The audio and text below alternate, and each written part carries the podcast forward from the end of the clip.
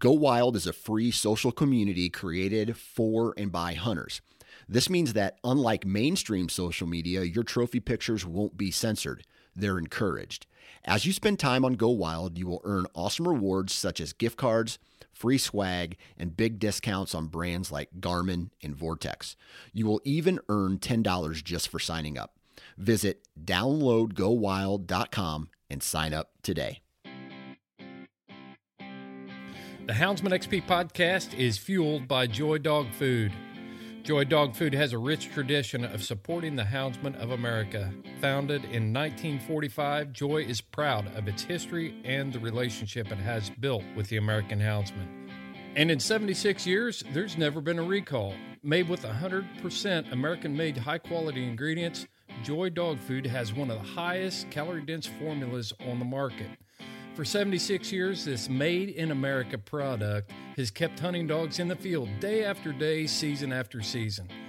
And when we say made in America, Joy has a long track record of fighting for American freedoms by being on the front lines against the animal rights movement and their extremist tactics. Joy will fuel your hounds and fight for your freedoms, fueled by Joy.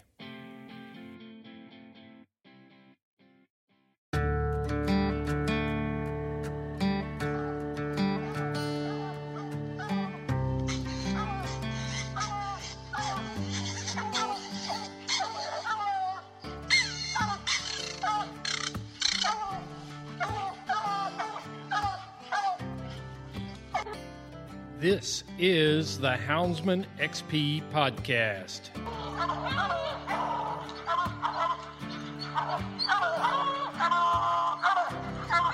dog, get that burn.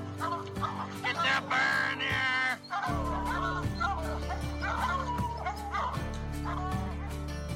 here. The original podcast for the complete Houndsman. Look at your coat of gold, Justin Hale.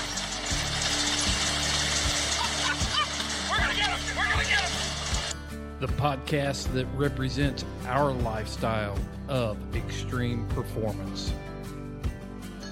Get up there! Get up! Get up! Yeah! Good boy! Good boy, Ranger! Uniting houndsmen across the globe, from east to west, north to south. You know, if you're going to catch a cat or a lion, you know, you have to have teamwork. We take you to the wildest places on earth. Yeah, so how many days how many days a week do you spend out there? As much as I can, to be honest with you. Anytime that I get, I'm I'm out there. Join us for every heart-pounding adventure on Houndsman X P. I'll tell you like I tell everyone else, I'm going to hunt whether you're here or not, so you might as well be here.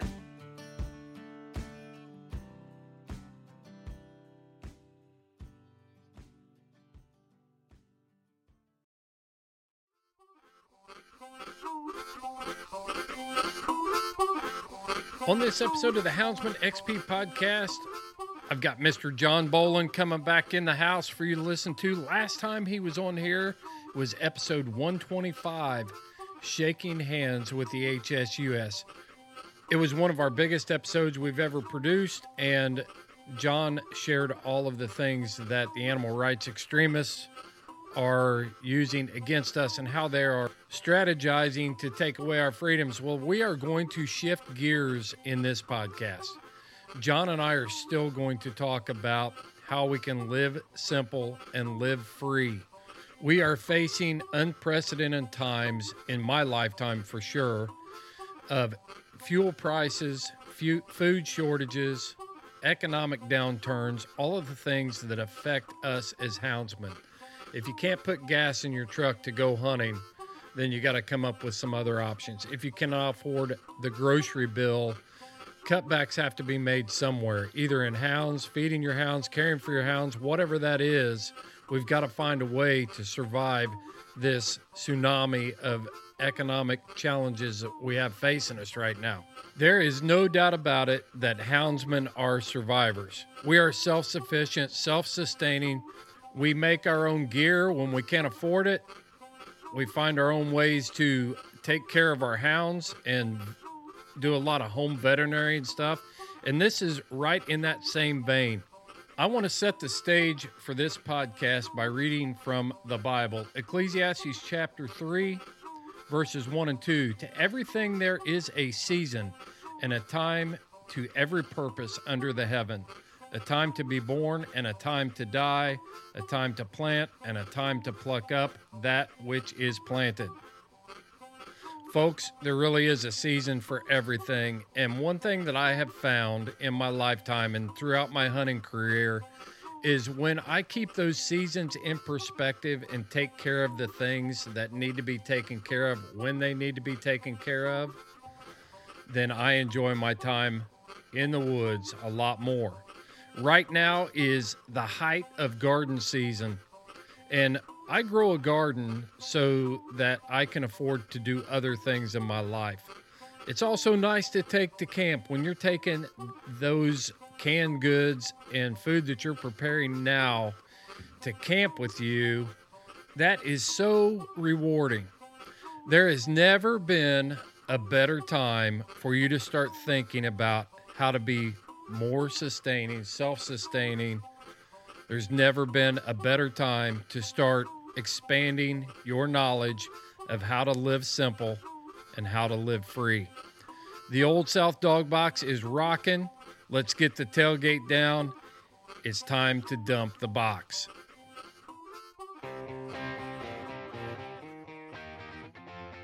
Briar Creek Kennels is your complete hound hunting outfitter. Boots, lights, collars, and tracking equipment. Dog boxes, kennel supplies, collars, clothes, squalors. Whew, they have it all. Briar Creek Kennel is a Garmin and Dogtra dealer. Owner Chris Gerth will ensure Briar Creek Kennel customers will get top-of-the-industry customer service. Whether you purchase from their website or you find them at a major coonhound event, Chris and his staff will share expert knowledge and experience about every product they offer. Chris Gerth is a top competitor and breeder of hounds. He knows what gear you need to be successful. Look for Briar Creek Kennels on the web for a complete online store or look at their fully stocked trailer at any major coonhound event. Briar Creek Kennels, offering a hound hunting public generations of excellence.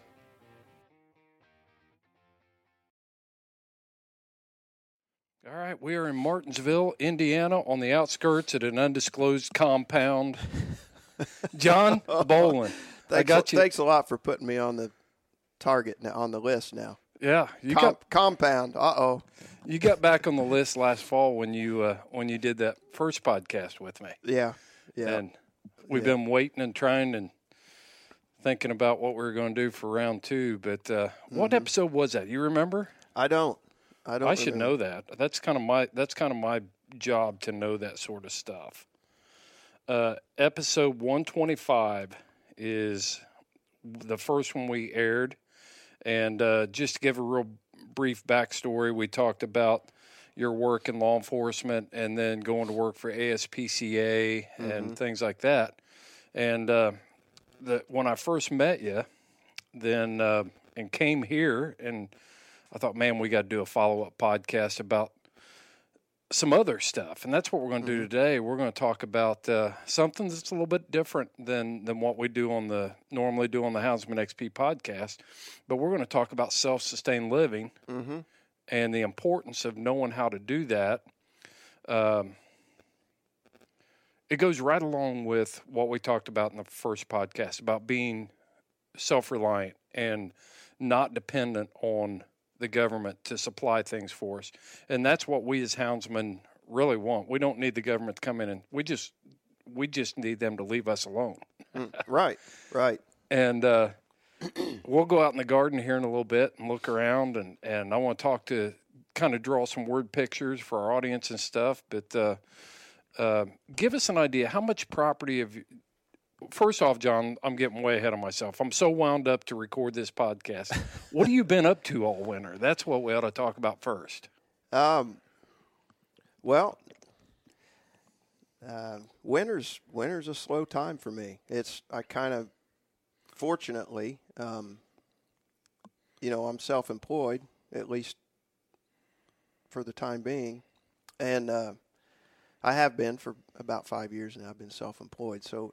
I'm in the construction business, and um, exterior construction work. So in the winter, if I'm fortunate enough to be able to put a little back where I can kind of chill through the winter, mm-hmm. uh, no pun intended.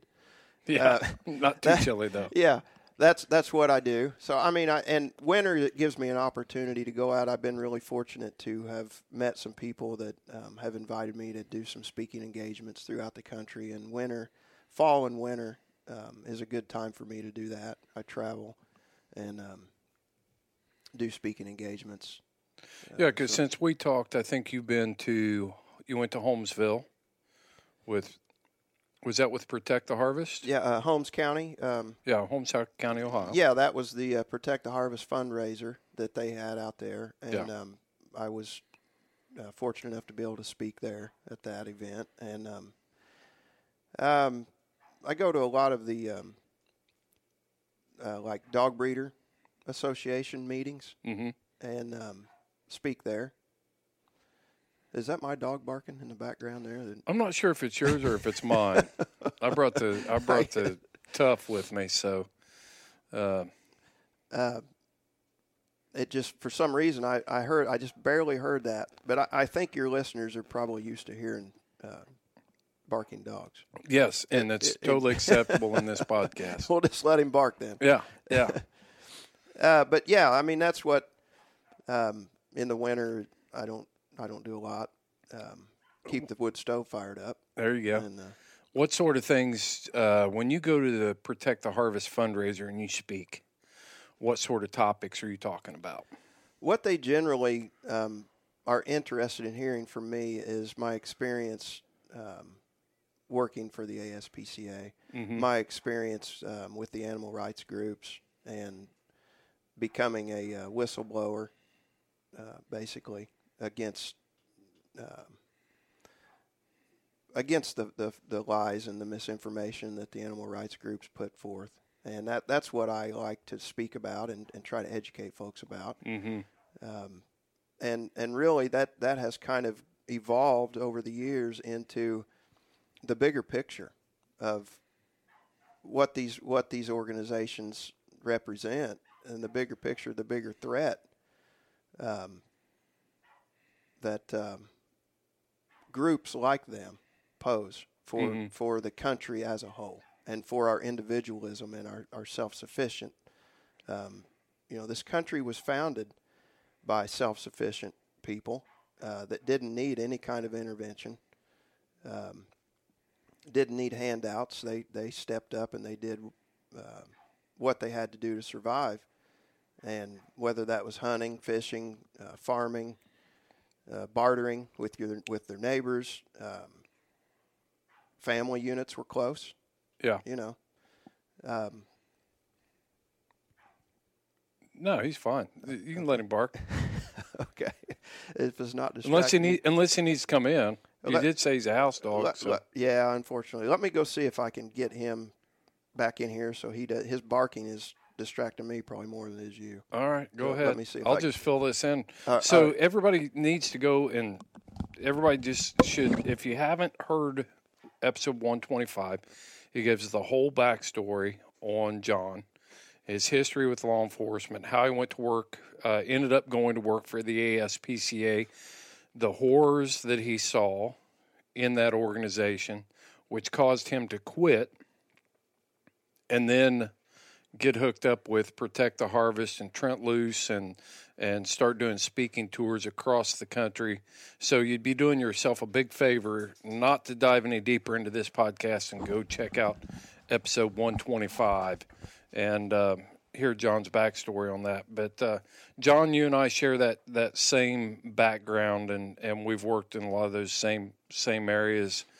Uh, and it's strange that you get two former government employees that uh, are skeptical of the government.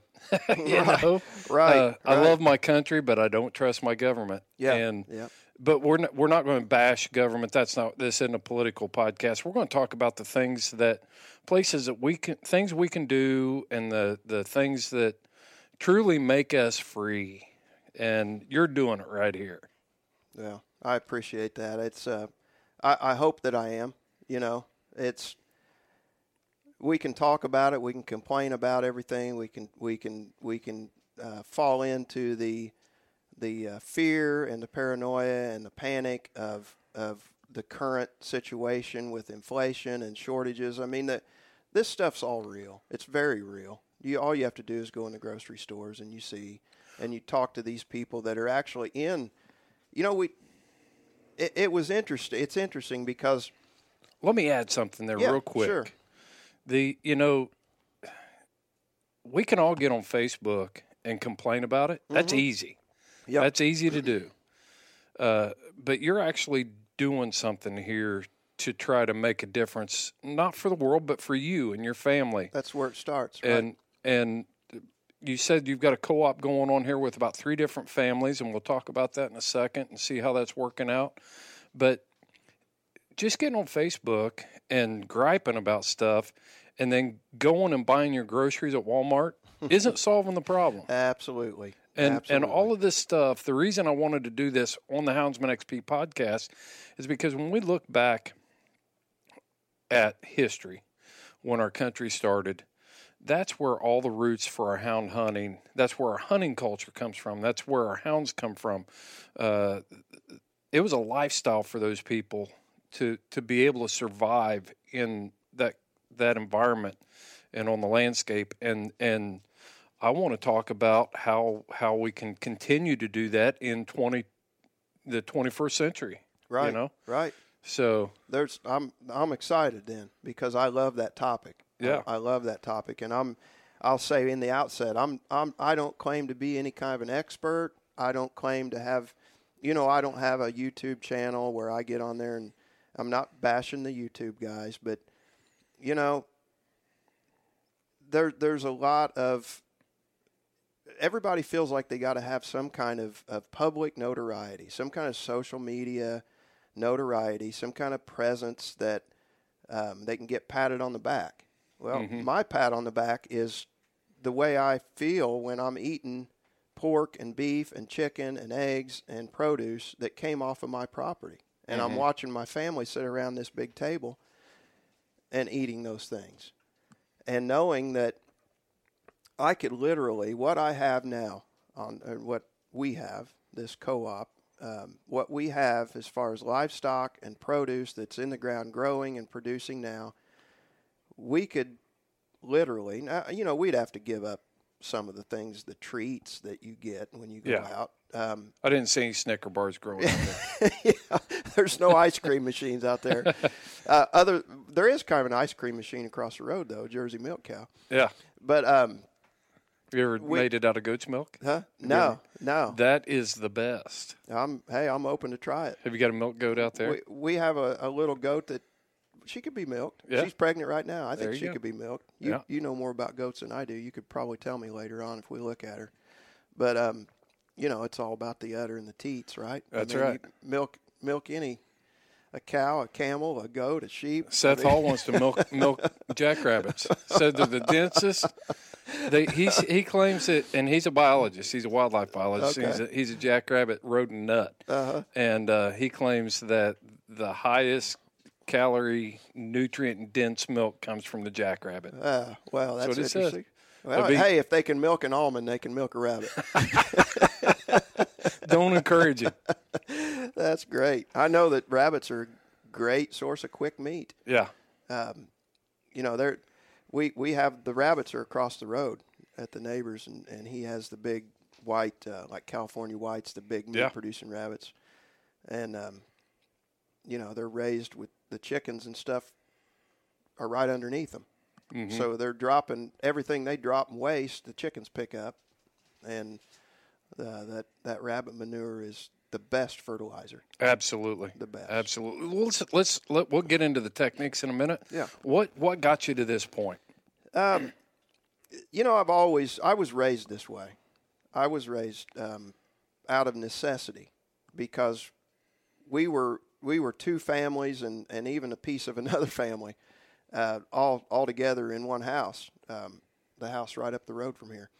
And uh, my dad was, he worked, and my mom stayed at home. Mm-hmm. She didn't have. She really didn't have a choice. There were so many of us hooligans at home. There was no way she could. I mean, we would have torn the house to the ground if, right. if they were. If she tried to work outside the home. So she, she had a much harder job, which was staying home and raising a bunch of kids and dealing with everything there. But my dad was a mailman, and he wasn't making a fortune. And he was raised, uh, born in nineteen thirty-five, and, and was was raised up, you know, right after all the Depression and everything. And um, it was just something that we were just raised that way. We didn't know really that there was anything different. Mm-hmm. We we just um, to have a big garden, and, and our garden was um, on some of the old ground that used to be in the family, not very far from here. We could walk there with. And we did several times, pushing wheelbarrows and stuff down the road. Right. Um, the garden was what my dad uh, would refer to as a truck patch, big garden, and, and a lot of times half to one full acre of, mm-hmm. of garden. I mean, you just you couldn't see, standing at one end of the row of tomatoes, you couldn't see the other end unless you know you had to walk to it. Yeah. And and we would can, uh, we. Uh, Not me, but my mom and my aunt and my grandma and everybody in the fall uh, would get together. We would go harvest everything, and, and all the ladies in the family would um, process all of that. And yeah. we had a basement under the house. It was just an unfinished concrete block wall basement. And the, the length of that basement had shelves, and they were full mm-hmm. of, of canned canned produce. And um that's just the way we were raised, and and I'm so thankful. I've I've said that over the course of the past few years with all this stuff that's been going on, all the uncertainty and the fear. I am so thankful that I was raised that way. Yeah, I was milking cows uh, before I went to school, in mm. grade school. I mean, we were mil- I was milking cows when I was five, six years old. Right, uh, hand milking. We always had at least one, sometimes two milk cows. Yeah, and. Um, Got on the school bus and went to school a lot of times with, with cow manure on my boots and get have to stomp it off before I went in class or get in trouble. And, um, you know, we were raised that way. And and to me, um, it just makes sense. You know, makes sense. I've, I've said this before. People, we came from, I'm the oldest of six. We had a small farm. We raised pork. We, you know, we raised a couple pigs. It was it wasn't an, it wasn't an operation. Right. It was it was a couple pigs that mm-hmm. when you got six kids in your family, you got plenty of slop to feed hogs. Yeah. yeah. Um, not that we were wasteful, but you just you, you just did that. And we had beef, and we had chickens, and we, we had a big garden, and we did the same thing. Mm-hmm. You know, I remember sitting under the uh, under the shade tree and snapping beans, and and Mom would take them in and. Next thing you know, the counter's full of, of processed green beans. Right. And uh, one of the things that Dad did to us that that that I, pro- I probably held it against him my whole life, um, and he would he would let some beans go to seed so that we could so that we could sh- he oh we're gonna have shell out beans, you know mm-hmm. we're gonna we're gonna have dried beans. And I remember the hours and hours and hours we spent shelling beans to get a bowl full of beans, yeah, you know? Yeah. And I'm walking through the store, and there was a bag of dried beans on the shelf for thirty-five cents. And I was just like, what the hell are we doing? That was the yeah. light bulb moment for me. I was right. like, what are we doing?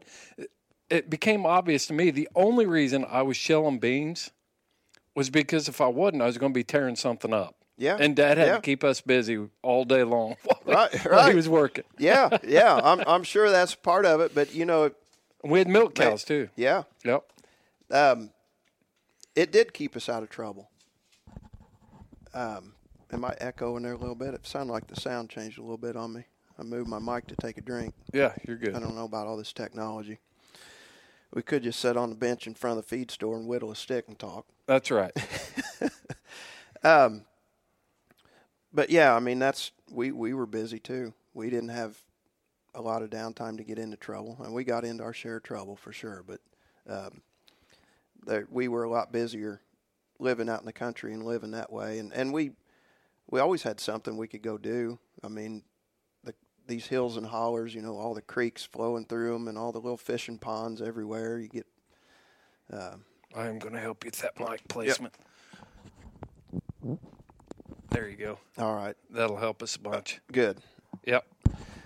Um, but, yeah, I mean, that that's a different different time in life. And you, I wouldn't let my kids – I mean, I'm not going to I'm not going to jump to that conclusion and say that, because I did let my kids run the neighborhood with their friends and stuff. But we live in a different time, and it's, as you know, from our background and profession, um, – ignorance is bliss sometimes, mm-hmm. and and doing what we did for a living, you see the evil side of the world, and it's tough. It's tough to let your kids run and go, um, knowing what kind of evil is out there that they could possibly encounter these yeah. days. And uh, but you know, I I've been guilty over the past couple years of of jumping on the, this bandwagon and that bandwagon and going down a, a big negativity rabbit hole, and um i i'm gonna get away from that, because we can be realistic and understand that we do have some serious problems. Mm-hmm. Um, all facets of life, we have some serious issues that need to be taken care of in this country, but there's still a lot of good there's still a lot of good there's still a lot of good people. Um, people need to get to know their neighbors again. You know, there's there's neighbors that don't have a clue what their neighbor looks like, uh, what they do for a living. Not that that's any of our business, but you know what I'm saying.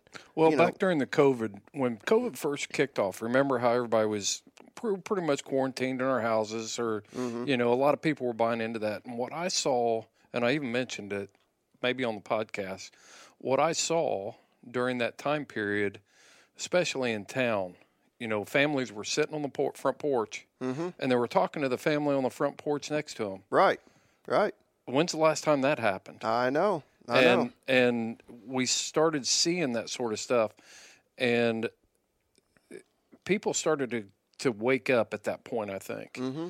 And now, um, now we're looking at a situation where... We're fa- we're hearing about the food shortages and the fuel and everything else. And if people don't know how to do some of the stuff that you're doing here, or co-op with people that do, mm-hmm. then there's going to be some real problems. Yeah, there is. And, and, and yeah, not to be negative, because what we what we discussed before, we're not going to dwell on the problems. We're going to focus on solutions. Absolutely. And when we can when we can – show that that you can grow food and and you can preserve food and you can do this stuff, that gives you another sense of freedom. You mm-hmm. don't have to de- be dependent on people, and Absolutely. they and and people the government does not like that. No no they they don't they don't uh, certain certain branches of government for sure want us to be completely dependent on them. They want to control everything we do. That's what got and Britain Britain in trouble about two hundred forty-five years ago.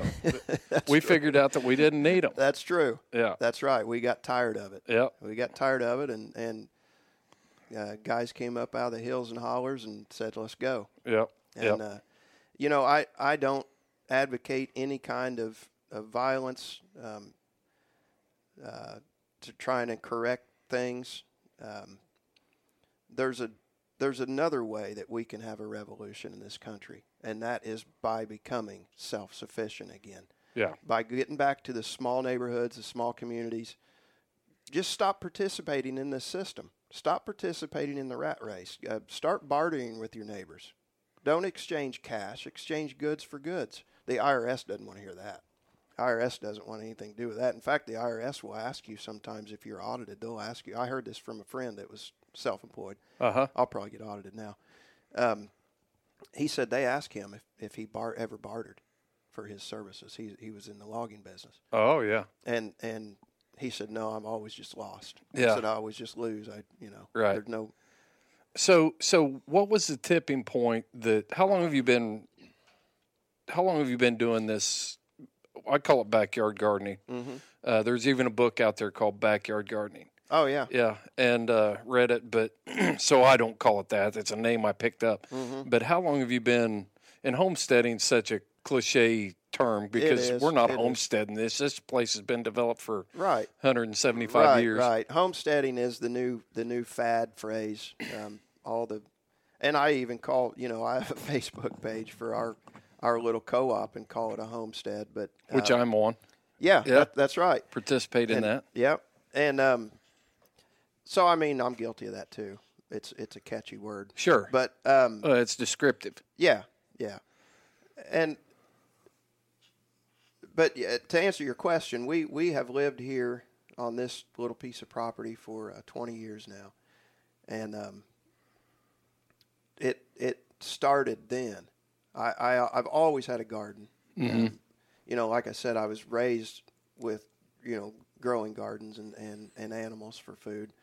And had my own garden when I was fifteen, sixteen years old. I'd plant my own little separate gardens.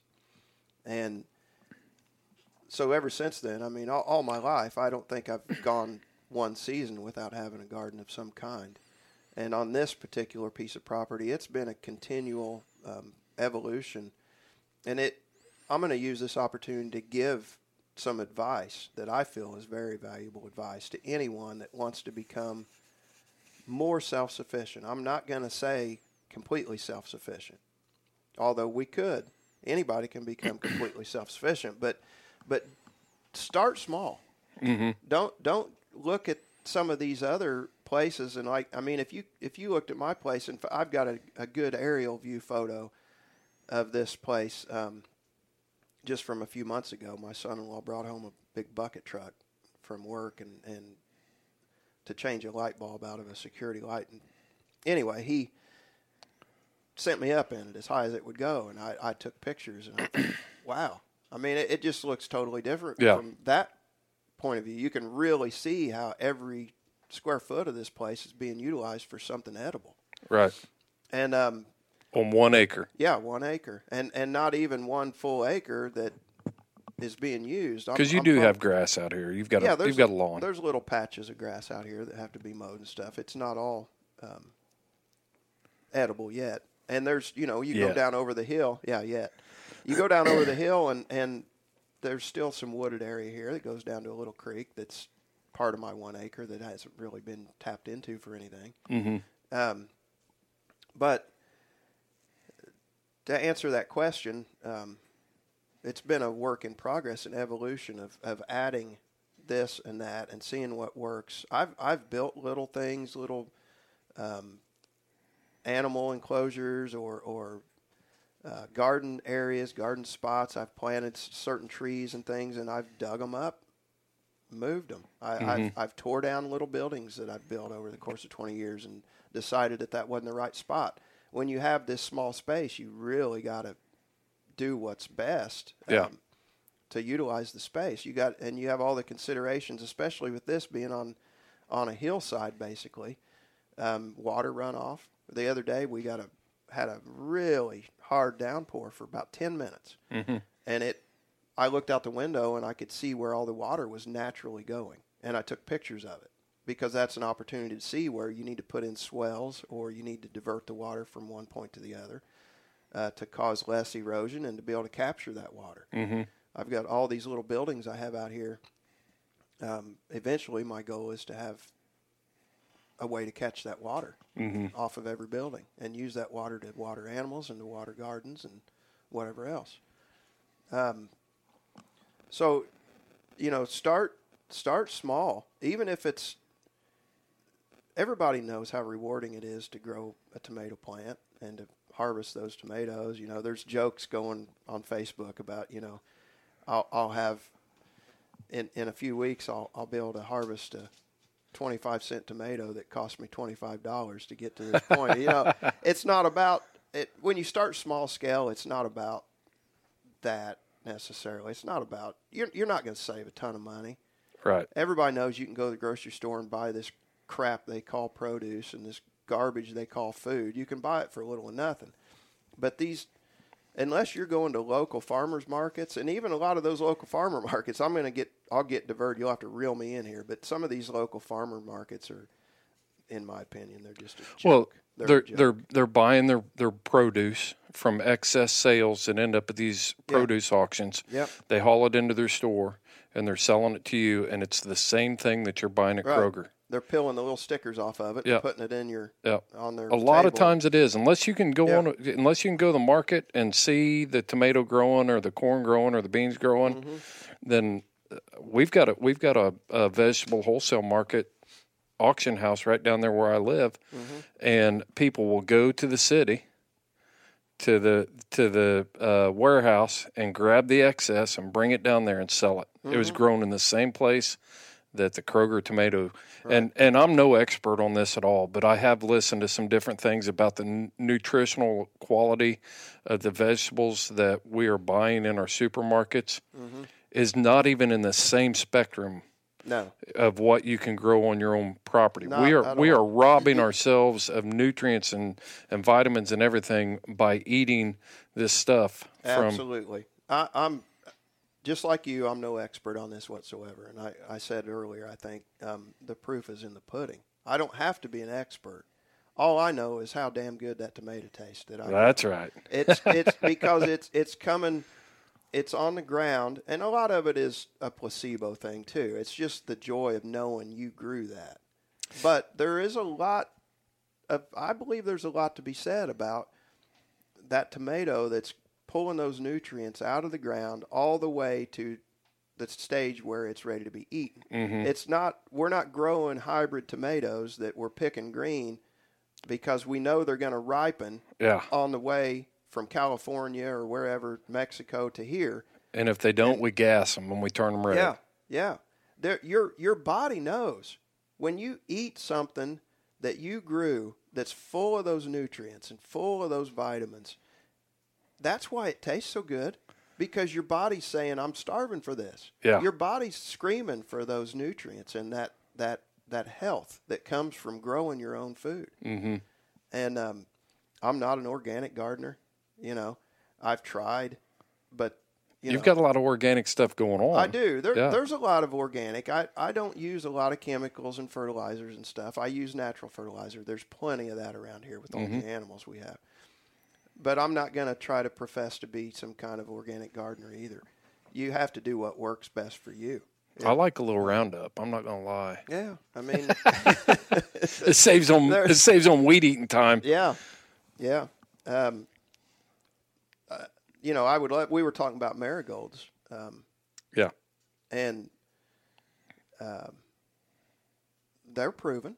They're proven to. You plant those in between rows of stuff, and they'll. They'll keep some insects away, and they'll attract beneficial insects. I have, uh, like, native wildflowers planted in patches all over this acre yeah. to, to draw to draw pollinators mm-hmm. and, and beneficial insects.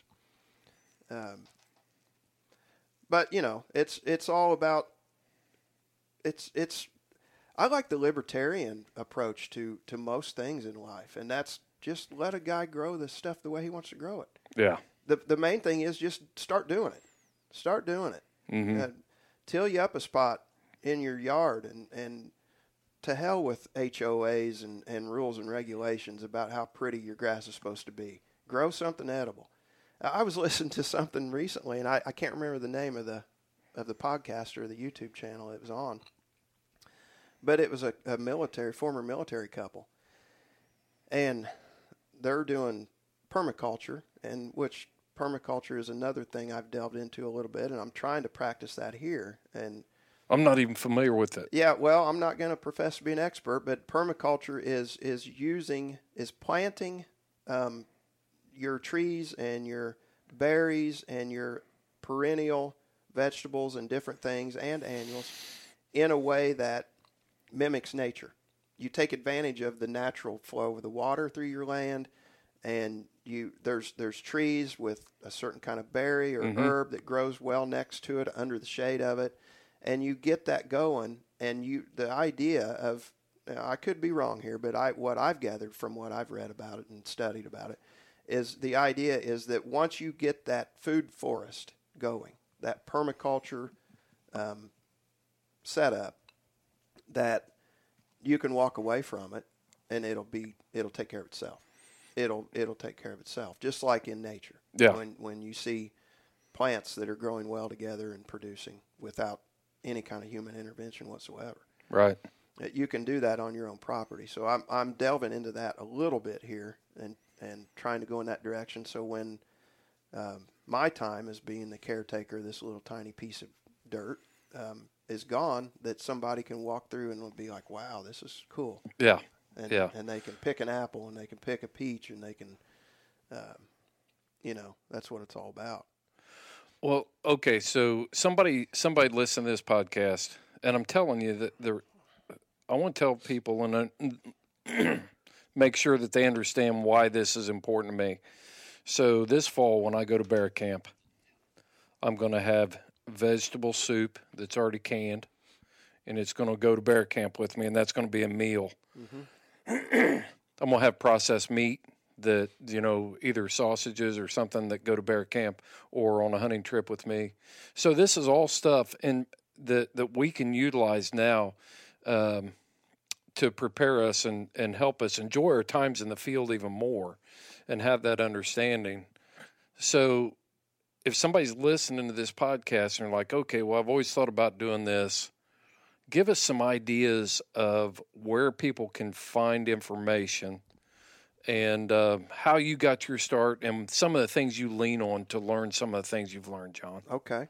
Um, and, you know, right now, of course, there's so much available online. But I'm from the generation, um, I'm telling my age, that was pre-internet, where you actually had to pick up a book and read it. Mm-hmm. Or you had to ask an elder for advice. You had to go hang out in the garden with somebody or, or, or watch a hog being butchered or whatever. Yeah. Um, and that's really the best way. But there are some great resources out here um, that you can still get in hard copy book. And I, I feel like that it's important to do that. Get get as many magazines that you can and hard copy books, because when the grid does go down, when, we, when we're restricted access to... Um, This is going to sound like conspiracy theory stuff. We, it, well, we've it, got it, tinfoil hats right over yeah, here. Yeah, yeah. Go ahead and get those tinfoil hats, because now we're probably being listened to. In fact, I hear radio transmissions coming through my my filling. Um, but we, um, we've just it, become too dependent on it. Yeah, we've become too dependent on it. I've, and I've got a good friend, uh, Trent Loos, and I'll be seeing him um, at Mount Rushmore on Independence Day. Um, he will not use a G P S. It drives me nuts. He will not. He'll drive from one side of the country to the other, and I've been in the passenger seat with him, and I'm like, Trent, I'm turning on the G P S. He said, no, you're not. He, you turn on that G P S, I'm going to throw your phone out the window. He said, we got to know how to get from one place to another without that. G P S and, has turned me into a dumbass. Oh, I man. used to be able to navigate anywhere because we had to. Mm-hmm. And and now, just coming here today, you know, I used to, if I'd have been here one time, I'd have known how to get back here. Yeah. And even today, I was like, okay, just hit the address and let it take me. Right. It, you said it, though. G P S and the internet has turned us into dumbasses. We don't have to retain anything anymore. Yeah. We don't, we don't uh, retain anything to memory. We don't, um, we don't need to. How many phone numbers did you know when you were a kid? Several. I mean, you had to have them memorized. I knew my grandma's phone number, seven six five, three four two, six six five four. Yep. Um, my, my home my, number my home was no- yeah. eight one two, five seven nine, five one five one. Yeah. My best friend's number, I can recite it. You know, my dad's work number, I knew it. Yep. I don't even remember my wife's cell phone number right now because right. it's in my phone and I boom, I can hit it. Yep, yep. So getting back to your original question, um, you know, before I say that, this is this will be hilarious, too, because of my point. It's nice to know somebody that can derail just as easily as I can. And we, we, we can talk, hey, we we're going to talk about these books. We could start up, we could start on one thing and end up way over here somewhere else, and you, and the listeners are like, man, these guys just ramble. Come on, get to the point. This is boring the hell out of us. Uh, the books, okay, two. I've got two laying right here in front of me. The Encyclopedia of Country Living by Carla Emery. Um This is this is the updated ninth edition, and there's probably it's probably up to the tenth, eleventh, twelfth edition by now. I don't know how old this one is, but this book, literally from front to back, would be all you need. It's the Bible of of country living. Mm-hmm. Everything you need to know about growing food, uh, processing animals, building animal enclosures, uh, preserving food. Um, everything is in here. And does it talk about like canning? Everything. And all so of that. Pressures that e- you need to set your pressure canner at. E- all like of it. It's in that one it's book. It's in it. It's in it. It, and down here at the bottom it says over six hundred thousand copies sold. I don't. These people need to pay me for what I just said. I think they need to send me some money. Yeah. I mean, we should be able to profit off of promoting this. Yeah. And the, the other one that you and I both love, and, and we both have the full set of them, is the Foxfire books. Mm-hmm. I mean, this the Foxfire books going way back earlier than this Encyclopedia of Country Living. And um, this one right here says hog dressing, log cabin building. Oh, and for, for the modern era people, hog dressing doesn't mean we're putting pink tutus on our pigs. Yeah. Ho- hog dressing means we're killing them and we're butchering them and we're preserving them and we're eating them. Yep. So take the lipstick off the hog and dress it. We may it have to put some lipstick on this hog before yeah. it's over. Yeah. Uh, mountain crafts and foods, planning by the signs, uh, snake lore, hunting tales, uh, faith healing, moonshining, and other affairs of plain living. There's just, again, it's just resources that are so valuable. What yeah. was that in there? Is that a picture in there or something? Yeah. Yeah, looks like it's a Father's Day card. Oh, okay. It wasn't a naked picture of anybody. Thank God. That's what I was afraid of. uh, I'm going to try to find, you keep, you keep going on this. I'm going to try to find a picture. Yeah. I'm going to tell you, and people will understand why. Where my madness started. Okay. So, yeah, these are the two resources. I mean, I have a, a library full of this kind of stuff, uh, but these are the two big ones, in my opinion, that you could, if you had these um, and had a few hand tools, um, you could start on your path to being self-sufficient. So this is the knowledge you need is here. You just, you'd have to have the energy and the know-how to get out there and start doing it. Um, but, you know, people overcomplicate things. They really do. I, I feel like that simplicity is the key when you're when you're constructing a, you know, like here on my place, I, I have one thing on my list that construction will start this year um, that I don't have is a root cellar, but I will have a root cellar. But you need you need a place to preserve food, a way to preserve food that doesn't require refrigeration, and that would be a smokehouse. You can cold smoke meats um, to be preserved long term, um, and a root cellar gives you the ability to store a lot of produce. A lot of root crops will last well through the winter and into the next growing season mm-hmm. in, a, in a root cellar. Um, have you ever have you ever dug the, the hole in the ground and then lined it with leaves or straw? I, have you I, ever used that method for I like have, cabbages and stuff? I have not, but but that was my dad. My dad recommend. You know, he talked about that. He mm-hmm. said they would dig a hole and um, you know, four or five feet deep, mm-hmm. and and put straw in the bottom of it, right? And put a stack of apples in there. Yep. And then another layer of straw and another stack of apples, and and in the winter they would just go. They'd have a piece of plywood or a piece of old tin over the top of it with a rock on it. And because um, you you want to keep it somewhat dry. You want something to shed the water shed off of the top of it. Yeah. Um, and uh, that was their little mini root cellar. Mm-hmm. And it kept that, that kind of stuff all winter long, no problem. You remember back in the day you'd pull into somebody's, a lot of these old homesteads around here, when you drove through the county, it looked like a roof. Mm-hmm. In the yard that yep. was only about a foot up off the ground. Mm-hmm. And that was people, that was a root cellar. People would go in, there would be a stairway off of one end and you'd go down in that hole. Yeah. That was about six feet deep and, and that was their root cellar. Yeah. All the old houses, any, any house that was built, um, especially out in the country, in the rural areas that was built uh, before refrigeration had a, always had a root cellar. Yeah. And, um, yeah, I mean, and that's another thing that we tend to overcomplicate. I've seen some really elaborate ones, but you know, almost everybody has a root cellar already. Mm-hmm. It's in their crawl space.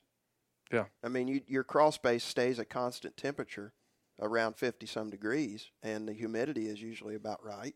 Mm-hmm. And you could literally, if, if you had no other choice, you could cut a hole in your floor and use an old milk crate and lower it down into your crawl space and put the lid back down. Yeah. Put your, you know, I mean, there, there's, we could, we could do all of these things to have the ability to preserve some food. Um, pretty simply. You know, here's, uh, I told you I was going to look this up, and I knew where it was at. There's another picture. I think it's in a, it's in two, Foxfire two or three. This is one. Uh, but look at that picture right there. Yep. So yep. you got, there's a guy there na- by the name of Ray Connor, or it, what, what's that name on there? Yeah, Ray Connor. Yep. Yep. You want me to read this little? Yeah. It says, uh, Ray Connor, an avid hunter, stands with one of the pots he uses for bear hunting. In the background are skins from a few of his kills. There you go. Yeah. So that was my fetish and my my walk down my memory lane. I read this book when I was probably, I don't know, ten. This is one of the books that I started reading. I'm, why I would read something like this when I'm ten years old. Mm-hmm. But so Josh Michaelis, this is why I have plots, because I read a Foxfire book, and, and Ray Connor had one pictured in there. That's awesome. And then when you look on back through here, like there's pictures of trapping, box traps. Yep. I built one of those traps. Yep. I built one, too, when I was a kid, yep. sim- similar to that. Yep. Yep. And then you get over here, and I don't, I forget who this is. This may be, I don't remember, but they're they're Jake, talking about. Jake Waldrop. Yep. Crow calls and yeah. and calls. I would sit around and make stuff. I made that call right there that this guy's blowing on in that right, picture. Right. I think that's a crow call. It was made out of a shirt stay and a split stick. The, and the collar stays and the old shirts, it was a thin piece of uh, plastic that was in there. And, and I, I mm-hmm. cut open a shirt that yeah. I shouldn't have been cutting open and made the reed for that thing. And you you blow it. And it, that's, that's awesome. And it that all of that is right here. It's right there. Yeah. It's, I mean, but, this, and this is old wisdom and knowledge that is, there. You can't put a price on this. Right. You can't. Right. The, the only thing more valuable than this is being able to sit down next to one of these old timers yeah. and have them actually show you hands-on how to do it. Yeah. That's the only thing more valuable than these, than this, these books, these resources. Yeah. But, um, it's one of those things, John, that we got to figure out. I'm telling you, when you know how to do stuff like this and you're not dependent on, and you're not afraid to work. Right. It is work. Definitely is work. It gives you a sense of independence. Mm-hmm. You know, I love the first harvest of the year. We were talking about the green beans and potatoes with a chunk of pork in yeah. it, you know. Yeah. I always take a picture of that, and it's like everything on this plate was homegrown. Yeah. Boom. Yeah. There it is. No comparison. There isn't. No. Sense of accomplishment. Mm-hmm. You know, when you think about, I was out hoeing the garden and working in the garden the other day, and I was thinking about different articles to write, you know, and just because that gives you an opportunity to start thinking about that and some of the uh, parallels of every, uh, every other part of your life. You know, when you're sitting there mm-hmm. and you're getting the weeds out of your garden. Yeah. And you start thinking about, are the weeds in my life? You know, what do I need to weed out of my life that I don't need? Yeah. You know, just crazy yep. stuff like that. My brain goes in those directions when I start looking yep. at that. Yeah. I mean, if you look at it and think, when I was a kid, it was like, yeah, this sucks. I hate it. I was. I was just like, holy crap, look at all mm-hmm. these green beans that we got to weed. And it was like a death sentence, and I hated it. It was hot. All my buddies were going to Saraland and playing in the pool, and we were – you know, hoeing green beans, and and I just I had a lot of ill feelings towards my dad about it. Yeah, yeah. But yeah. at this at this stage of my life, and knowing that if it, if if everything away from me, if it all shut down, we can make it. That's right. That's right. And I, I've thought about. I, I touched on it a, a little bit earlier, I think, but I was. My son and I were talking about how long could we survive right now if we didn't eat anything outside of what we've raised here. Mm-hmm. And I think a year, I, I think we could, we could survive a year with, I mean, I'm talking about all livestock being butchered eventually. But see, that's the other thing. And he, he, he had a, he was like, well, but he said, you're talking about like off grid, like power grid goes down. And that's a reality when the power companies are sending those emails out to people right now that there could be rolling blackouts because of this extreme heat. Yeah. So it is, I mean, this isn't some kind of conspiracy thing. This is reality. And he said, well, how would you, you're going to butcher animals? I said, well, you just butcher them as you need them. I said, my grandma Bolen used to, if they were going to have Sunday chicken, she'd kill chicken Saturday. Mm-hmm. They, you, it's, it's, it's meat on the hoof. it's, it's right there. Hey, you you my- process it when you need it. And then, and then you, if you can preserve it by smoking it or salt curing or whatever, then you preserve what you can eat. And, uh, you know, it, you, and I guess you could have a even have a three-legged hog, you know, if you just want to take one legged. I'll tell you we, what, when we, we we better I better back up on that. I, animal rights people just, you know, that's horrible. Oh yeah, like they'll they'll have pictures of three-legged hogs out there with my, my picture and the yeah yeah. Now when we're when my my uh, grandparents were growing up, they said there wasn't any th- such thing as a roadkill chicken. So yeah. that was your supper. Yeah. You know, if yeah. if somebody hit a chicken on the road out in front of the house, yeah. man, you got out there and you got that thing, you got it cleaned, and that was going in the pot because mm-hmm. it was it was going to be eaten. Right. That's that's the way people lived. Yeah. And I, I had a um a couple years ago, I went, walked into my garage and just stepped in into the door there, the walk door, and looked down. There's a rabbit there, dead rabbit, and a good sized rabbit, mm-hmm. and it had. The whole back end of it, like its its hip and thigh area, was chewed up. And we have a cat out here that was capable of doing that. Yeah. Um, just a an old barn cat. And I just assumed that that cat had somehow cornered that rabbit, or maybe the rabbit got hit and hurt or whatever. I don't know what happened, but I knew the rabbit was laying there in front of me and was very fresh. And I skinned it. Yeah. And I cooked it over an open fire and ate it. I mean, go. it. it's, um, I, I read a book years ago called The Last American Man about Eustace Conway. Eustace Conway is one of the characters in Mountain Man, the mm-hmm. series on history or discovery, whatever it is. And I was enamored by Eustace Conway. I mean, he was just a free-living, self-sufficient guy. And this was before he, he gained any notoriety from the Mountain Man series. And he talked about um, living off a roadkill. He, I mean, he was a very highly educated man. He went to college and had a master's or P H D and um, decided he wasn't going to live in a cubicle and wasn't going to fight the traffic and decided he was would rather be self-sufficient. Mm-hmm. And he lived in a teepee for a few years right. and saved money, uh, did a little piddly stuff on the side here and there and saved money and ended up buying land. Anyway, he talked about um, harvesting roadkill. And he said the main thing is if there's fleas on it, it's still fresh because fleas will leave. When yeah. that meat turns, the fleas won't be there anymore. So he said if you find roadkill and there's still fleas, um, and, of course, in the winter, you know, if it's cold out, you're pro- pretty much good to go. But, yeah. I mean, you, you got to know what you're doing, as you know, especially as you know, and, and your listeners know a hell of a lot more about this than I do. There's way there's things to look for in diseased animals and things, mm-hmm. and, and fortunately, there's hunters that will harvest those diseased animals. Um, but um, I have no problem at all with with that scenario. Yeah. And the sheriff's department, you know, where I started my career years ago, we had a, a roadkill roadkill call list. That's right. And a deer would get hit, and we had there was a long list of people in the county that would come right out and get that deer.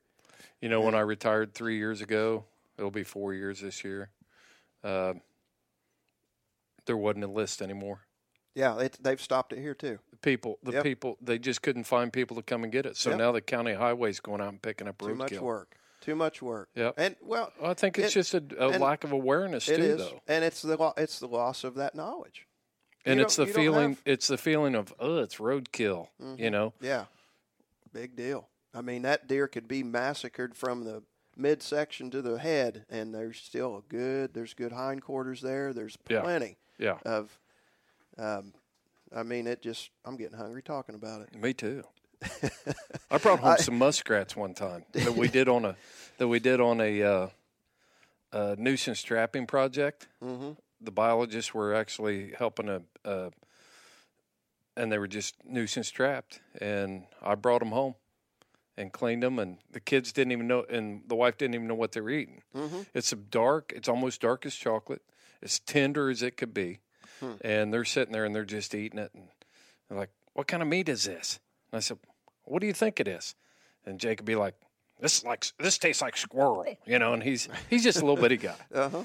And uh, the daughter, two girls are there eating it, and they're chowing down on it, just loving it. It's coming right off the bone, and my wife finally looks at it, and she goes, "No, seriously, what is this?" And I said, it's, mus- it's muskrat. And they all stopped and looked at me, and all the kids were like, "Well, it's good." You know, just yeah. grease yeah. from ear to ear, buddy. Yep. yep, just a short pause and right back to eating. Yep, yep, yep. That's, that's the thing. I mean, there's...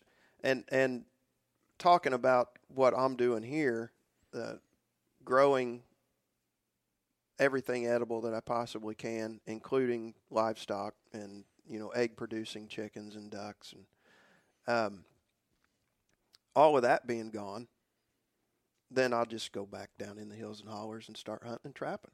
Mm-hmm. I mean, it, we need to know these skills. Yeah. Our Every generation, our, our kids and our grandkids need to know how to do these things, because yeah. it removes a lot of fear and uncertainty. Everybody talking about beating a drum about, you know, um, truck drivers are going to stop. Um, you know, thank God for our truck drivers stocking mm-hmm. the shelves for us. But um, everybody trying to throw that panic and fear into everybody. And I'm, this may sound arrogant. I don't mean it to sound arrogant. I don't mean to sound like I'm a badass, because, you know, there's plenty of guys out there who take me out in a heartbeat with knowledge and skills. Um, but I just say, let's do it. Let's just get it over with. Let's quit beating the drum of fear, and let's just shut the power grid down. Let's just shut the grocery stores. I'm not ready for that and, uh, yet. I got to work but, a few more you know, things but out. But I'm I'm tired of, you know what I'm uh, saying, I know though? Exact, yeah, it, I it's know like, exactly let's just saying. get her done. Let's yeah. just do it, and we'll we'll separate the men from the boys, and we'll we'll come out tougher and stronger. So I guess my point in saying that is, do I really want that? No, that's bravado. That's bravado. I, I don't want that, because there would be a lot of people suffer if that happened. Yeah. A lot of elderly people, a lot of sick people, a lot of a lot of people in cities that don't have the resources, and I'm not a cold-hearted bastard. You know, I don't want that to happen either. Right. But my point is, learning these skills will remove that fear. Mm-hmm. It's just like our, our background in law enforcement, and we've talked about this before. Um pretty much in depth, you and I have, because we've had some of the same experiences in law enforcement. Um, the trained law enforcement officers, the well-trained law enforcement officers, sometimes come across as pricks. People think that they're arrogant, and they're they're, but they're not. They're prepared and trained, and they're vigilant, mm-hmm. and they're not afraid. They're not afraid of approaching a situation, because they've they've trained themselves. Uh, they they've had good mentors and good trainers that have that have put them at a place where they're ready. Yeah, for, I'll, for I'll, com- I'll comment on that real quick. Not try to not to get sidetracked, but the guy that you like, the guy that's friendly, the guy that's that's just everybody. Most of the time, my experience in twenty-eight years of law enforcement, they are not the guy that you want to show no, up no. when somebody's trying to no. hurt your family. That's steal right. your stuff. Um, I've watched video after video of those people, that, that those types of officers that mm-hmm. that. Uh, now there's some of them, I'm telling you, and they're better than I am, because they they could do both things. Yeah, it's like, yeah, absolutely. Like the old General Mattis. Yeah, be kind, be courteous, but have a plan to kill everybody you meet. Yeah, yeah. You know, and some I knew guys that were just exactly like that, and and uh, but yeah. I agree with you one hundred percent. Yeah. So my, my point in saying that, um, knowing that you would relate very well to that statement, um, prepare. Let's prepare ourselves. Let's and, and, you know, it's sad. It's sad because we can talk about this preparation, and we could set up classes and workshops and camps, and we would be labeled domestic terrorist. A militia. A militia. When it's the farthest thing from the truth. We're just nostalgic, old-fashioned, self-sufficient people. Yeah. It doesn't mean that we mean any harm to anyone. And it's it's sad because it's ignorance on the side that looks at us that way. It's just ignorance. They they don't know. They haven't been exposed to this lifestyle. They think that they think that um, now not all of them. Some of them know damn well that we're some no, of it's no, a no real harm, government but they agenda. want to label us. They want yeah. to label us and yeah. take. You know, I'm I'm always hesitant. Um, I like to brag on social media just like anybody else does, but I'm hesitant to to mention any kind of resources or stockpile of anything. Right. Because you know as well as I do, Chris, that's being monitored. Mm-hmm. They want to know where the little holdouts are going to be. They want to know where the self-sufficient neighborhoods and groups are going to be. They well, want that, to know that. That ties right into another podcast we could do about, you know, how our egos and bragging on Facebook and different things can get us in trouble, yep. even with hounds. But um, uh, and that's right up your alley with, with your former work with the A S P C A. But, yeah, I think uh, I think we probably – we need to do more of these, John, get together more often. But let's go out and take a look at the garden, and we'll record a segment out there, and uh, then we'll come back in here and and wrap it up. Sounds good. Let's do it. All right. Yeah, John, we're just walking around out here in the garden and looking around at everything you got going on. You got a lot going on out here, so we're just going to kind of walk around and talk about it. But let's... Uh, Let's start with that corn patch back there. What you got okay. going on there? All right.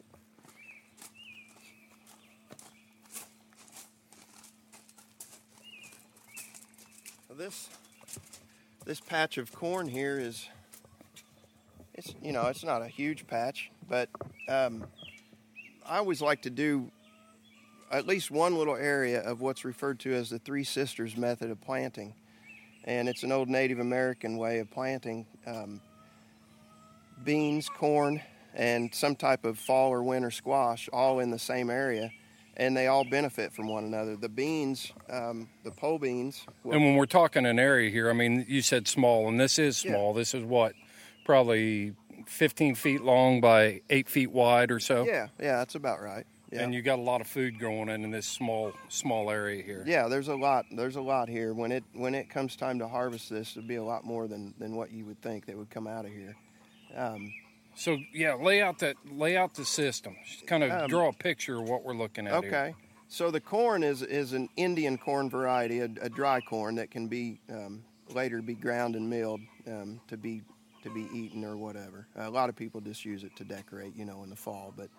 Um, that and that's fine, but it can be used after that um, for a purpose, and it can be fed to animals as well. I mean, it's a very versatile uh, corn, dry dry type of corn.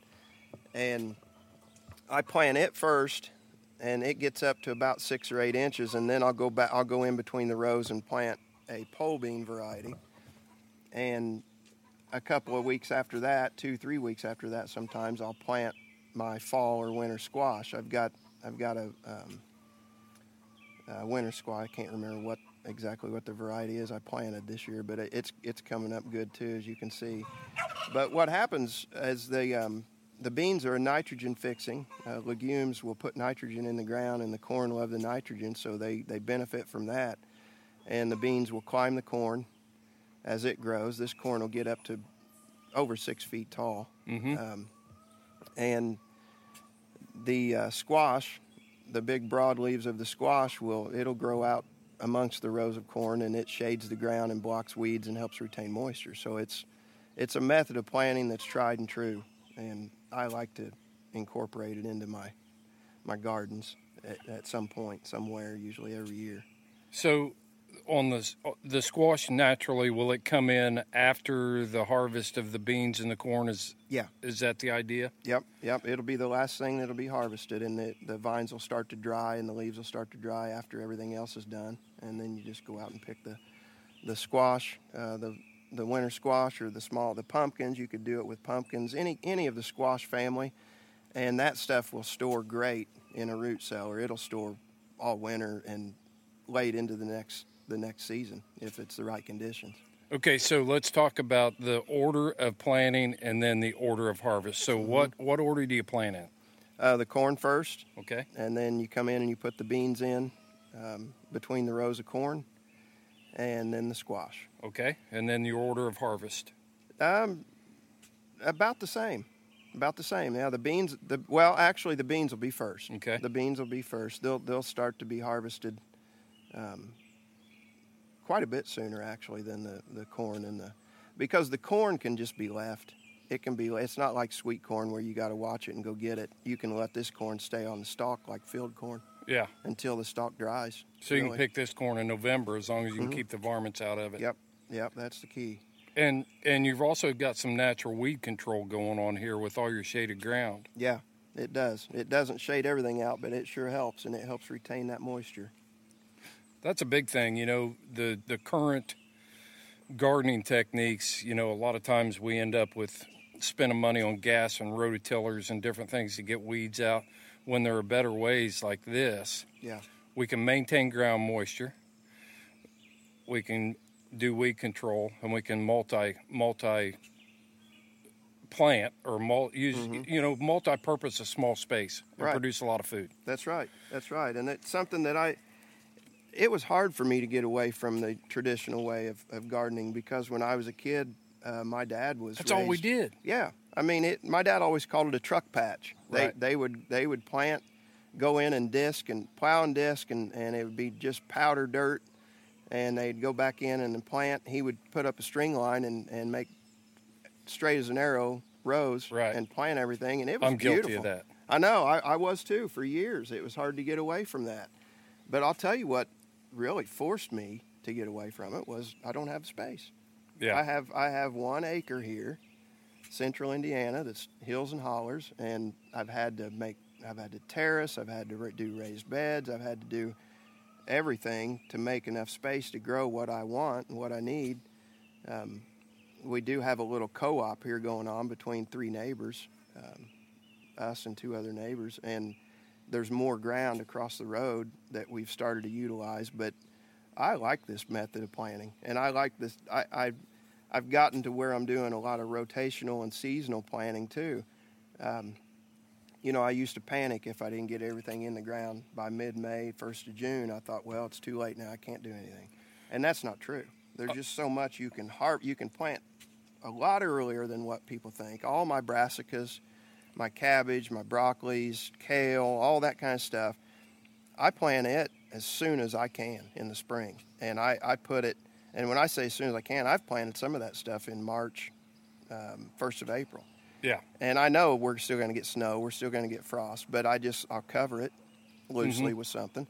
And the, the best broccoli and cabbages and stuff like that that I've ever had had been just hit just a little bit with frost. And it, it did something to them. I'm not an expert in this, but I know from what I see, you don't have to be an expert when the proof is in the pudding, as they say. Um, that little bit of frostbite really makes that stuff take sugar, off and grow. It makes the sugar come up in it, or what do you it, think it does? It Well, it does that, I guess. It, it does that also because you your lettuces and stuff like that, when it's when there's some cold nights, it has a real good crisp and sweet flavor to it um, versus like now, we're, ha- we're having record high heats this week, and a lot of my lettuces and stuff are, have bolted, I mean, shot straight up, and, and they're not going to be edible right for us right they, uh, they'll they'll go to the animals or they'll be composted, so nothing gets wasted here. No. All right, let me let me draw a picture here for what we're looking at, because we're we're trying to describe what we going on we got going on here. But from you said one acre and you're utilizing a pretty lot much, of it pretty much every oh every, yeah every, every bit, bit of it hand. So within a hundred feet of us, just in this patch that you talked about, your three sisters method, Uh, you've got your squash, your beans, your corn. We talked about that. You're, you've got your hand on a trellis right now that's got Concord grapes on it. Mm-hmm. We got tomato plants growing right here along this, along the edge of this Three Sisters Method corn patch. Mm-hmm. There's some peppers in there, too. Oh, yeah, we got peppers. What kind of peppers we got? Uh, those are bell and banana peppers. Bell and banana peppers. Yep, yep. You've heard the turkey goblin over here, so there's meat. Mm-hmm. And then what we got growing on this trellis back here towards the that's, turkey that's pen? That's more of the pole beans, the same variety. They're Blue Lake, uh, or no, I'm sorry, Kentucky Wonder uh, pole beans. Uh-huh. And they're the same variety I've got growing out here with the corn. And it's just, it's nice to put them over, just bend on an old hog panel into a U-shape and drive some T-posts in the ground and plant your beans. And when they get up and all the way over and you start to harvest, you can literally stand under the cattle panel and pick beans. Sounds like a good plan. It's better than bending over picking beans. When you when you start to get our age, I mean my age, I'm sorry, Chris.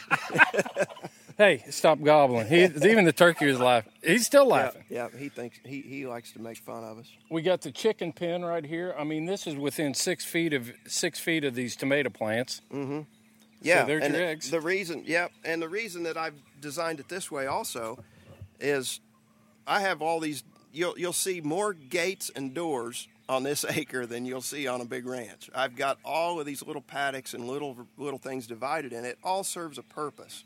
I, in the fall, I open these gates um, at different intervals, and I'll let the chickens out into this garden, and they'll clean it up. They'll eat every little bit of scrap that's left in it, and they'll fertilize it for me.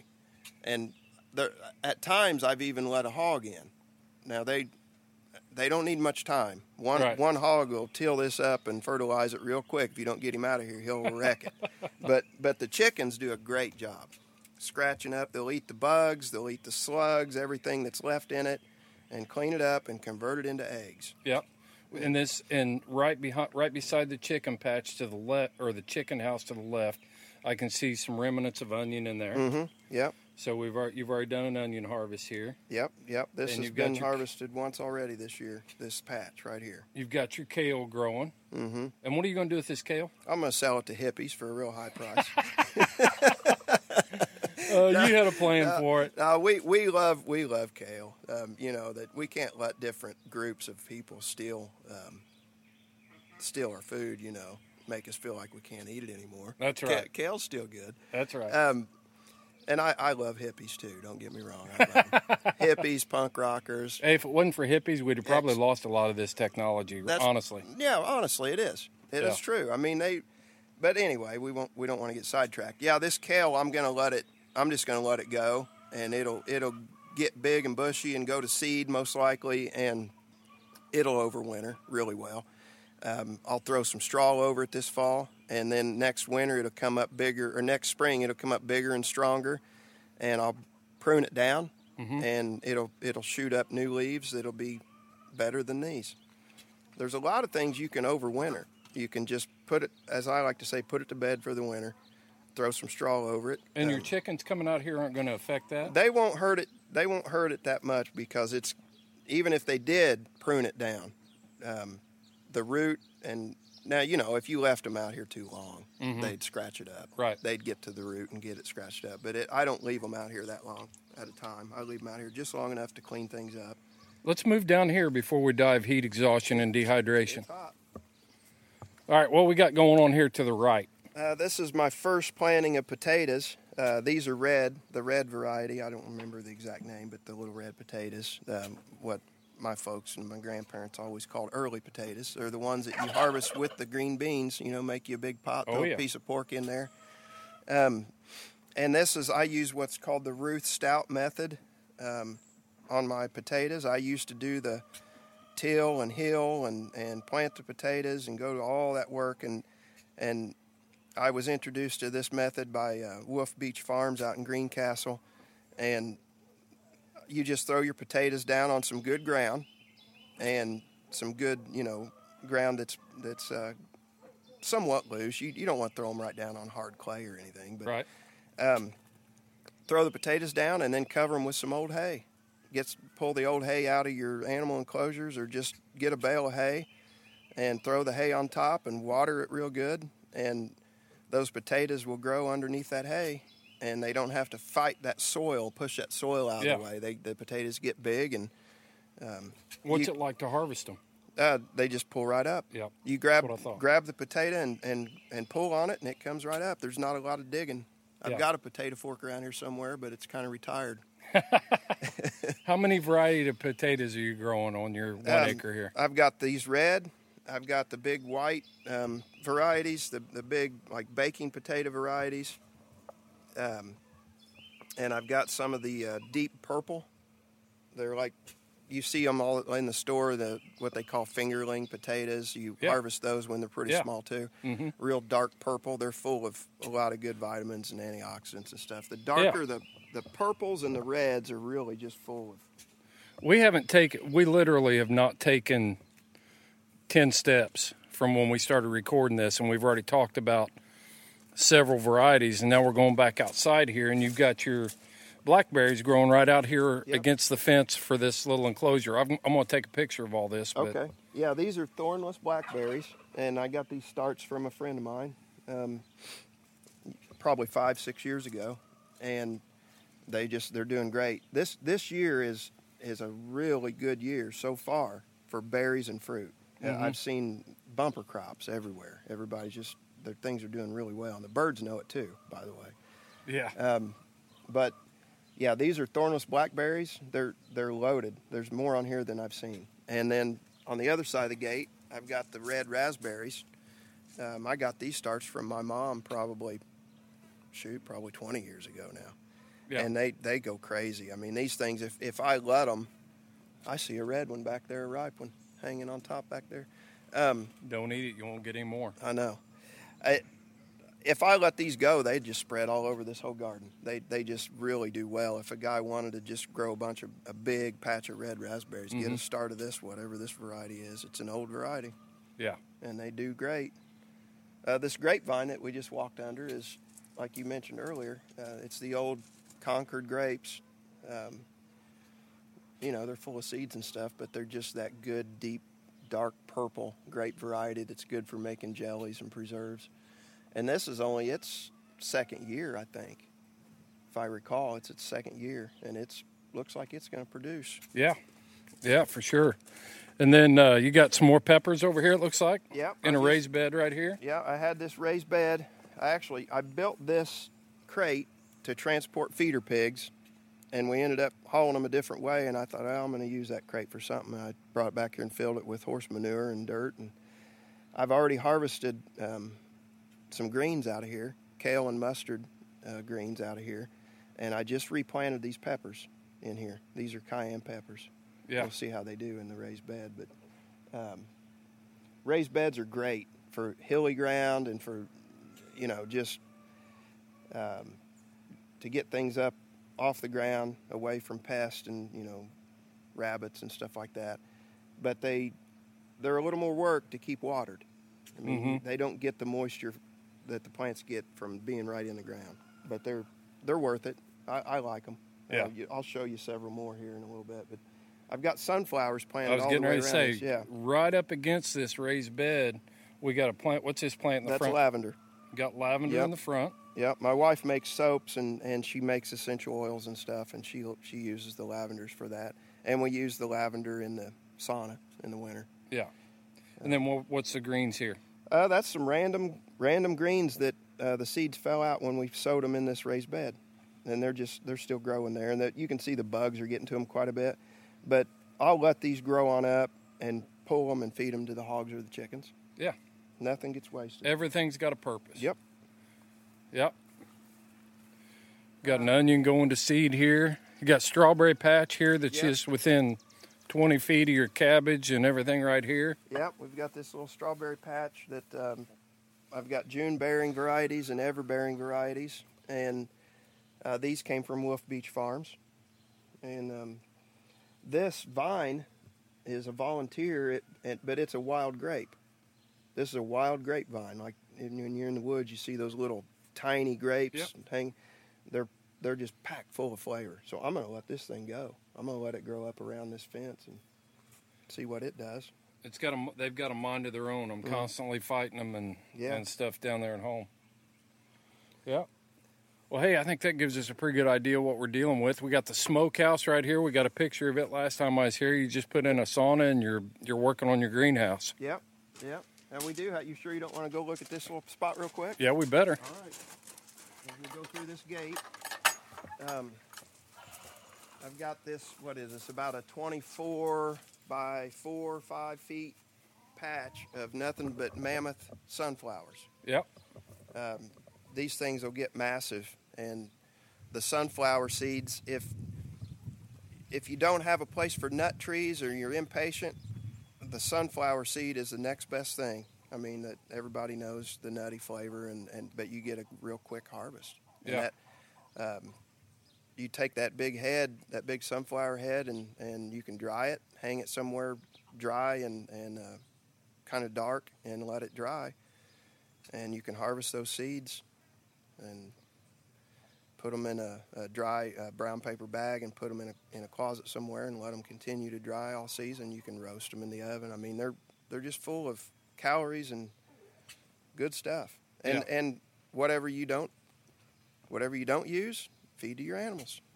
Yeah, you can and, put a whole fe- head in that chicken coop right there and they'll yep. clean it up. Yep, they love them. And this um, the stalk, everything about this is edible for these animals. Um, in fact, you can see where we've had to barricade that fence. We had a calf in here. She's moved over with the other cows now, but she was, she figured out she was big enough she could push that wire right in. She ate a whole row of those sunflowers before. Hey, there's before your potato she... fork. The yeah. handles broke oh, out it of it. There's the old retired potato fork.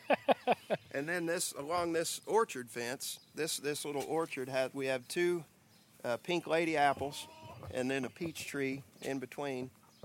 Um, they're all starting to produce pretty well. This is about the fifth or sixth year for these apple trees, and I've pruned them way down every spring. The peach tree's doing okay. It we did have an issue. The goats got in here and almost killed that peach tree, but it came back. You can see the big wound there. Yeah. Where the, yeah. Um, and the chickens and the turkeys and everything are grazing. They're yeah. they're free ranging right under the, yep. the trees here. Yeah, so. We've let them back out. Normally. Um, Well, this this was just a couple weeks ago. This this orchard looked like that area over there. It was just full of that green grass. No and, kidding. Yeah, it was full. Yeah. And when this heat wave hit, um, we let the chickens start coming back out here because they can get in the shade. It's right. a lot cooler in at the front than it is the back of this chicken coop. So they've been out here, and it didn't take them long to eat that grass, pick it down. Yeah. But they're they won't hurt any of that. They don't hurt the orchard at all. Well, we got growing against the... Uh, this is peas, snap peas, um, or sugar snap peas. Um, starting to get a little wilt on top that I need to address there, but um, I planted them all along the orchard fence, and they're a nitrogen fixing. They're a legume, so they're going to put nitrogen in the ground here. It's going to be beneficial for everything.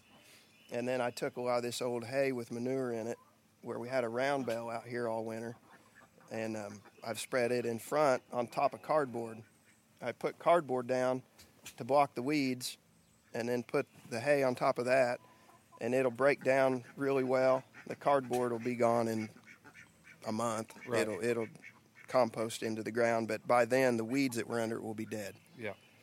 So it's just creating new new garden new garden space by by doing that. Do you own a rototiller? I do. I do. Do you um, use it? Very, very seldom anymore. Yeah. Very seldom. I'll, I'll use it to, uh, if I'm going to break a brand new bed, sometimes I'll use it to get rid of the turf and stuff. Yeah. Yeah. But I don't, I don't till much anymore. All right, man. I think that's not all that's here. I mean, we got sheep right across the fence here. Um, we got in the back pen back there? Uh, peacocks. That's got you. Oh, yeah. What do you do with the peacocks? Uh, they're kind of they're my wife's kind of hobby. She likes them. They're I mean, really, if you were going to raise them though, we have two peahens and one peacock in there right now, mm-hmm. and they're two years old. Um, those things are crazy expensive. If you sell, you could sell a pea chick, especially a peahen. Um, I mean, you can almost name your price. Really, a couple, two, three, four hundred bucks. That's that's more so, lucrative than sell than selling. Coonhound puppies. Yeah, so we could start a yeah a peacock farm here, and but she just she loves to mess with them, and I'm I'm planning on making their enclosure is going to be expanded quite a bit. I'm going to go up I'm going to have my son-in-law's a lineman, so he has all the stuff, the tools and everything. We're going to put cable up in the trees down to the ground, and we're going to make a big enclosure where they can fly up onto the tree limbs. Really? Yeah, because peacocks, they, they need a lot of space uh-huh. to, to really get up and fly and stretch right. their wings. And, yeah. Yep. So that's that's on my list of things to do here. Let's uh let's go in the house and yeah, let's cool off. Rehydrate and yep. I should have brought another T-shirt maybe. It's hot. It's supposed to be ninety-seven here today. It's getting there quick. Yep, it is.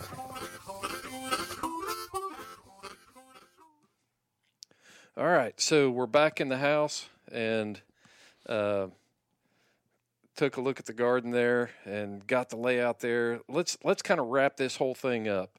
Um, John, what you're doing out there, I mean, you're using every available space. We saw the the the gardening methods you're using, and you're producing a lot of food out there in a very small space.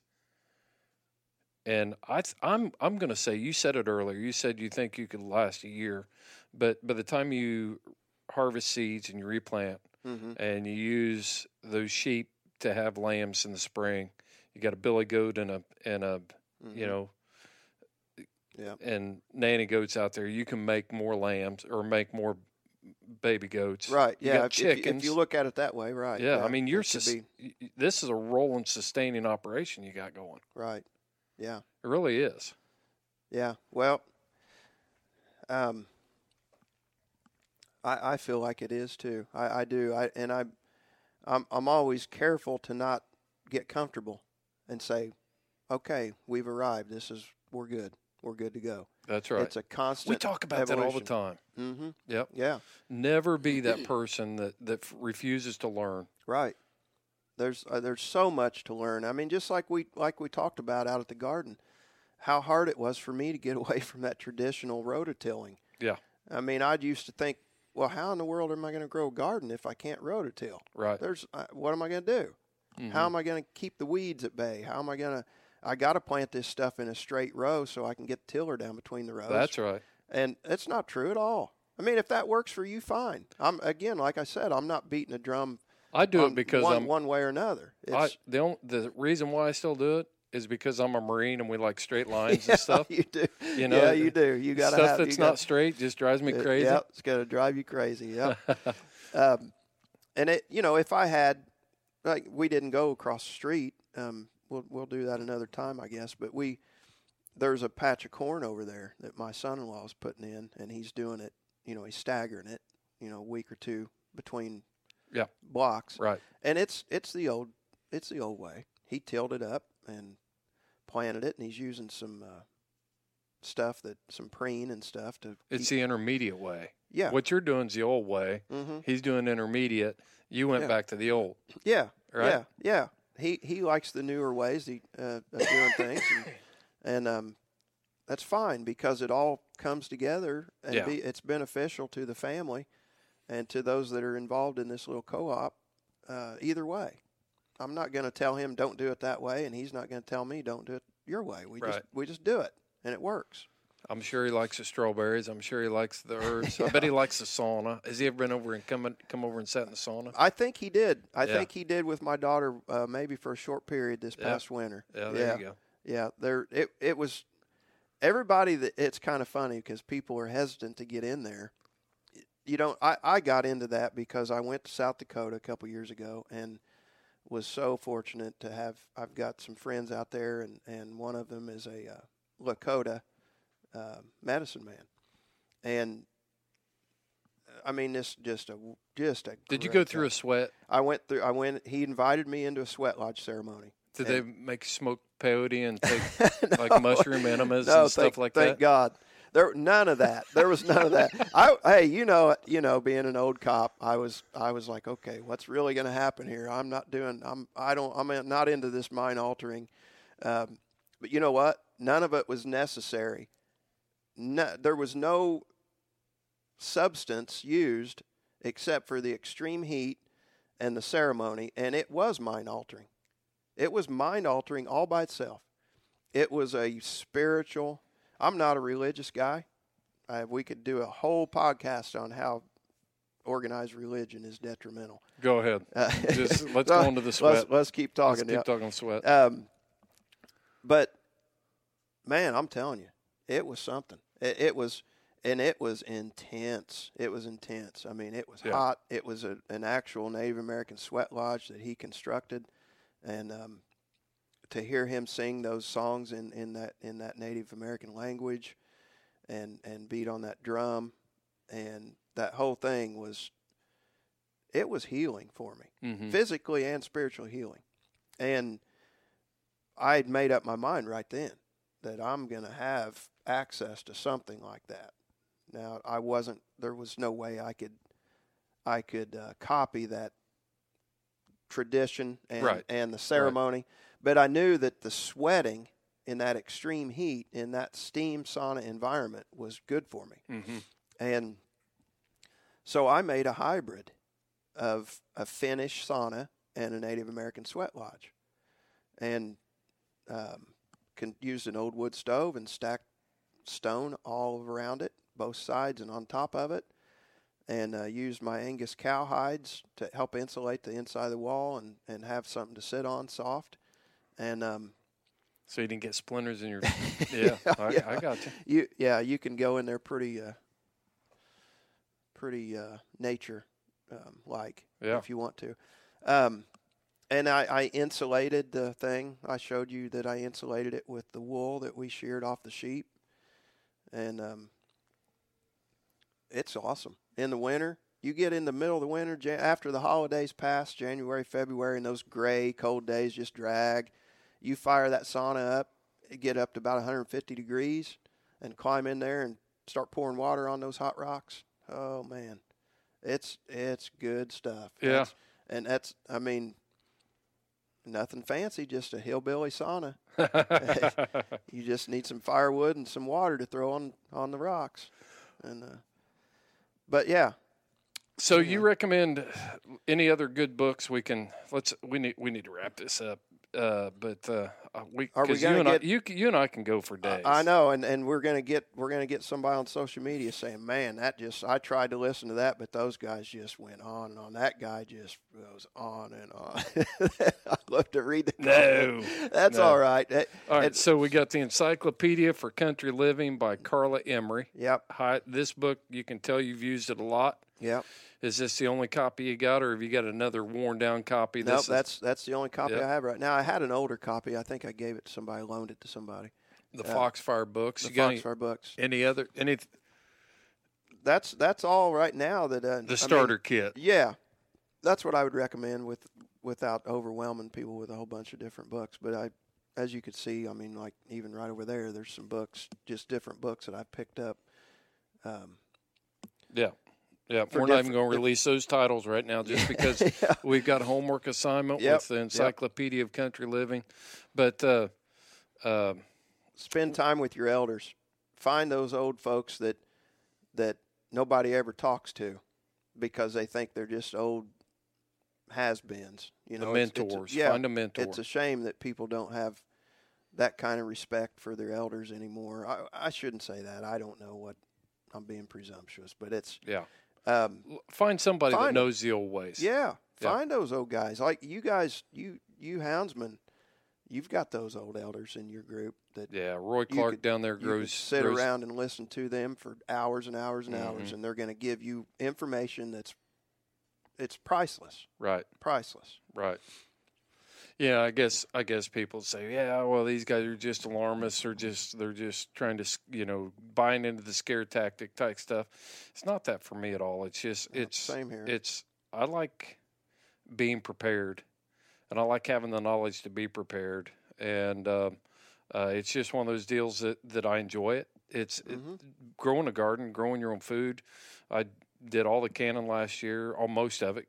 My wife helped me do some of it, but uh, it's just therapeutic. And mm-hmm. when you walk in and you look at the shelves of food that are sitting there, then there's a sense of accomplishment and, like you said, security. Yeah, freedom and security. Yeah, that you did it. Yeah, yeah. It removes it removes the unknowns and the fear. Yeah, you know, Just like the only thing that first time you jumped off the diving board, first time you took off on the bicycle by yourself. I mean, yeah, it, it's all it's all about jumping in and just doing it. Next time we get together, we'll we'll kind of take a deep dive. Maybe I could come back over and we could talk about uh, food preservation. Yeah, you know, yeah. Let's plan a fall a fall visit. Yeah, we're in the we're are... in the we're in the growing season right now. The mm-hmm. harvest season is coming. Yeah, and uh, we'll do some stuff on preservation of food because there's some smoking and salting and yeah. cold curing and all kinds of stuff that we can yep. talk about. We'll fire up the smokehouse. There you go. Yep. All right, John. Thanks a lot, man. I appreciate your time. Yeah, I appreciate it. Appreciate the opportunity. And I hope somebody gets something out of it that they can use. Oh, I'm sure they will. All right. Thanks a lot. Mm-hmm. And that's going to do it for this episode of the Houndsman X P podcast. I know that that was not directly hound related, but it's been something that has been weighing on me pretty heavy. I look at social media, I see all the naysayers and the doomsday experts that are telling us where we're headed and what's going to happen. I'm not going to let it happen to me. We're here to find solutions, not talk about the problems. I hope this episode will cause you to take a personal inventory of where you're at and what you can regain control over in your life. When you live simple and you live free, you're not giving that control to anybody else.